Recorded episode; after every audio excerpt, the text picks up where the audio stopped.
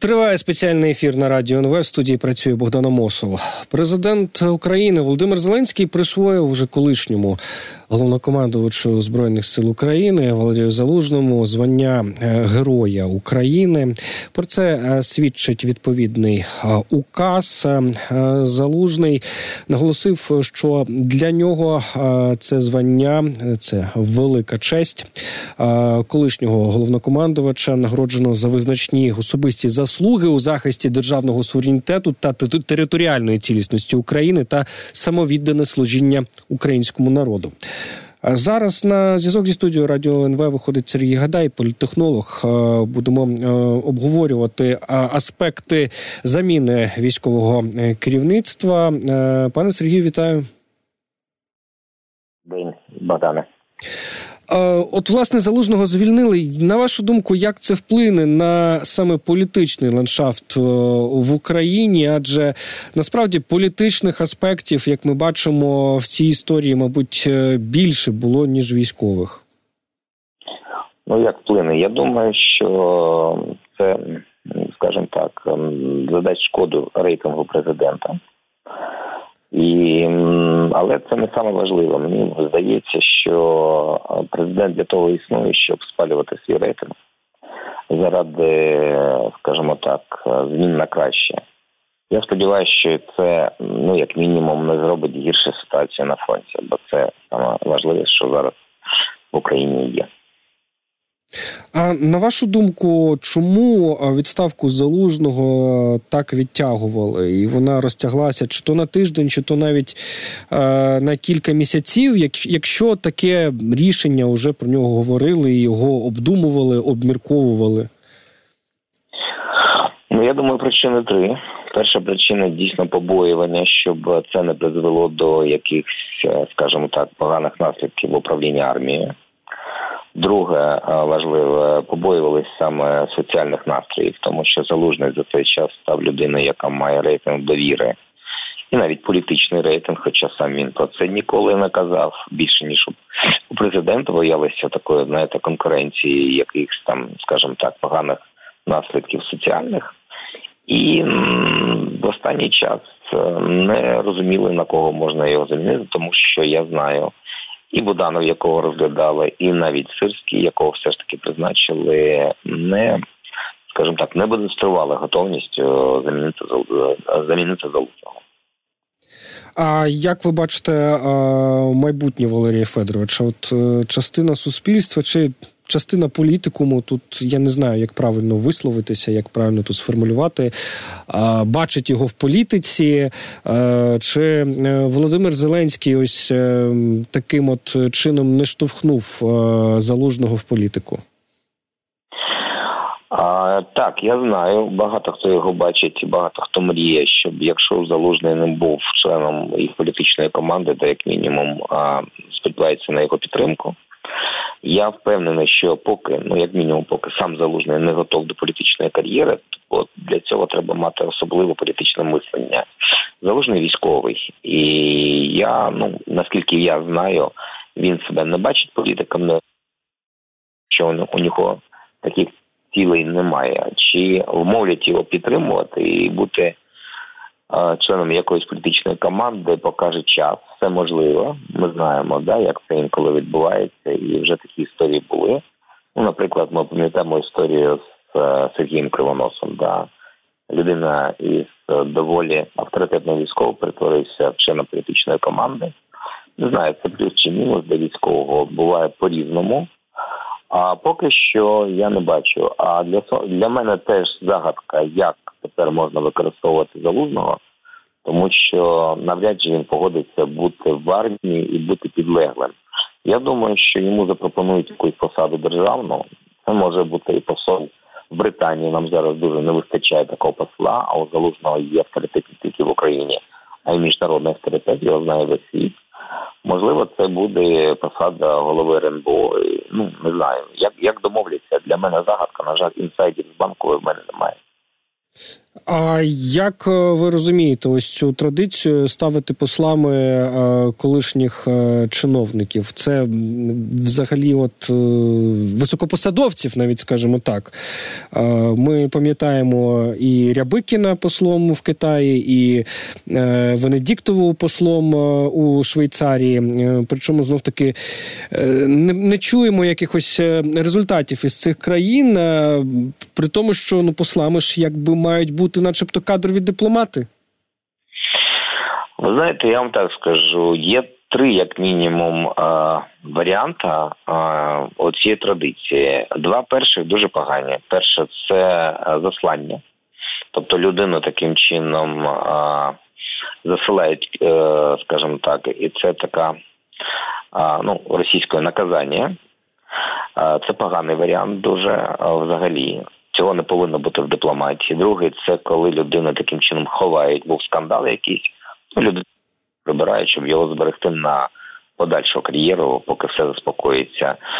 Третій варіант більш-менш е, нормальний, коли дійсно є якийсь посадовець, фігура, будь-хто, хто може бути корисним, хто дійсно розбирається і якого ну який може, е, скажімо так, на себе брати роль посла.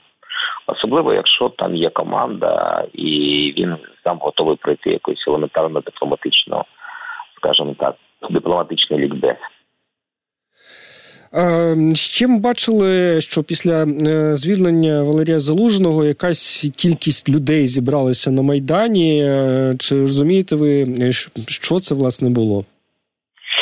Да, звичайно, розумію. Є таке соціальне явище, інколи його називають політична секта. Ну я ніяким чином не хочу нікого ображати, але от я можу сказати, е, люди дуже хочуть мати лідера і самі собі не можуть дати раду і не можуть формувати своє свій політичний світогляд. А для них простіше обрати для себе лідера, людину, якої вони довіряють, і щоб ця людина не робила. І в більшості це інколи буває міф, а не реальна людина. Ми бачимо це е, у всій політичній історії України. Я пам'ятаю, досі існують прихильники Юлії Тимошенко. Незалежно від того, де яким чином, які як історія вже визначила роль цієї людини, вони прихильники Юлії досі можна там десь в Фейсбуці побачити, наприклад, от е, якщо б вона була президентом, все було по іншому. У Петра Олексійовича Порошенко доволі активний такий, знаєте, оцей фан-клуб. Ну і навіть у залужного виник, е, тому що той образ, е, скажімо так, е, який виник у залужного, так чи інакше, є прихильники, які його бачать там лідером нашої країни, альтернативою Зеленському чи будь-якому іншому політику. Це доволі, скажімо так, відоме явище. Інколи воно проходить, проходить з часом, якщо людина ніяк себе публічно потім не проявляє, всі про це забувають. Але от ми бачимо там, наскільки я зрозумів, декілька десятків людей, і це більш-менш нормально для нас. Пане Сергію, до речі, ви коли говорили про те, що Валерія Залужного можуть відправити чи то послом, чи то головою чи секретарем РНБО, так зробити, це ж я так розумію, ви цитували якісь припущення із змі, які писалися так різними е, журналістами, телеграм-каналами і так далі. А ви розумієте, звідки могло з'явитися ось е, це припущення? Припущення про е, секретарем РНБО поставити залужного. У нас же є секретар РНБО, пан Данілов. Е, що його звільнити збираються? Ну, по-перше, Богдане, дивіться, я вам скажу чесно, я ці припущення зробив самостійно, розмірковуючи, а що б я зараз робив на місці президента, розуміючи, що просто так забути про залужного чи скажімо так, викреслити його, що він не існує якимось чином. І я б особисто думав саме про ці дві посади, причому саме про посла в Британії. Наприклад, ну там дуже нам потрібно, бо Британія сьогодні, коли Америка відмовляється нам ну, з допом... ну, відмовляє нам в допомозі. Британія е, стає майже основним стратегічним нашим союзником, і там важливо мати фігуру, яка має такий е, міжнародний авторитет. Ну і голова РНБО, як мінімум, там, якщо я вже сьогодні згадував яким чином каналізував політичні е, амбіції того ж кривоноса пан Порошенко, то він його саме знайшов він місці в РНБО. А, а домовитися з залужним значно важче про будь-яку посаду, якщо не дати йому якусь дійсно посаду, яка має значення в цій країні, ніж е, легше домовитись з Даніловим, який цю ситуацію розуміє. Ще е, так, ще хочу перепрошую. Да, да, я на зв'язку. Так, хотів з вами ще одну е, тему обговорити. Це е, інтерв'ю е, російського диктатора Путіна, яке взяв у нього ведучий, от не можу назвати його журналістом, Такер Карлсон, американський, е, людина трампійських поглядів. Е, все ось це відбувається, все це ми побачили і почули у той час, коли е, в США вирішується доля допомоги Україні. На вашу думку, для кого це було, власне кажучи, і хто організовував це? Це величезний факап цієї людини. Я би вам так сказав, погляди тут важливо не стільки, що вони погляди трампійські, бо серед прихильників Трампу є багато людей, які мають дуже проукраїнську позицію. Проблема цієї людини, що в неї проросійські погляди, і саме це призвело до такого фекапу. Я вам так скажу, що я особисто з друзями дуже очікував ці що це велика загроза бо рейтинг е, Карсона в Америці дуже високий. Він один із найвідоміших таких журналістів е, терешоуменів.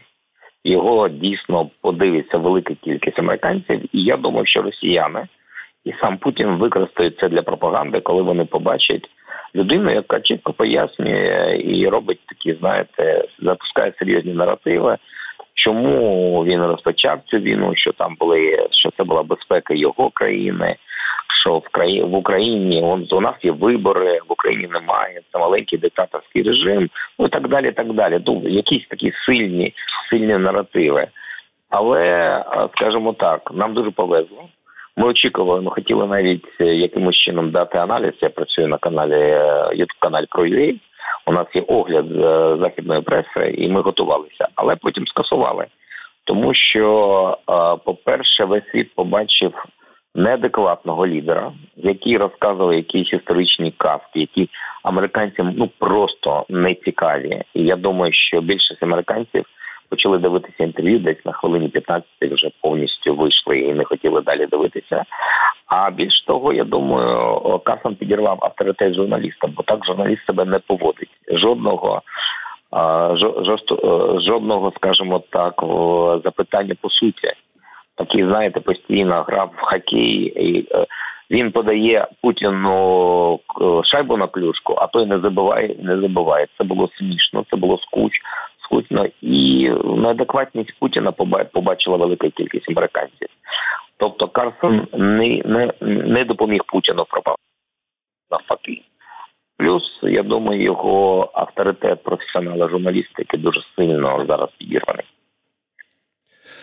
Е, пане Сергію, дякуємо за цю розмову. Е, Сергій Гайдай був на зв'язку зі студією Радіо НВ, е, політтехнолог.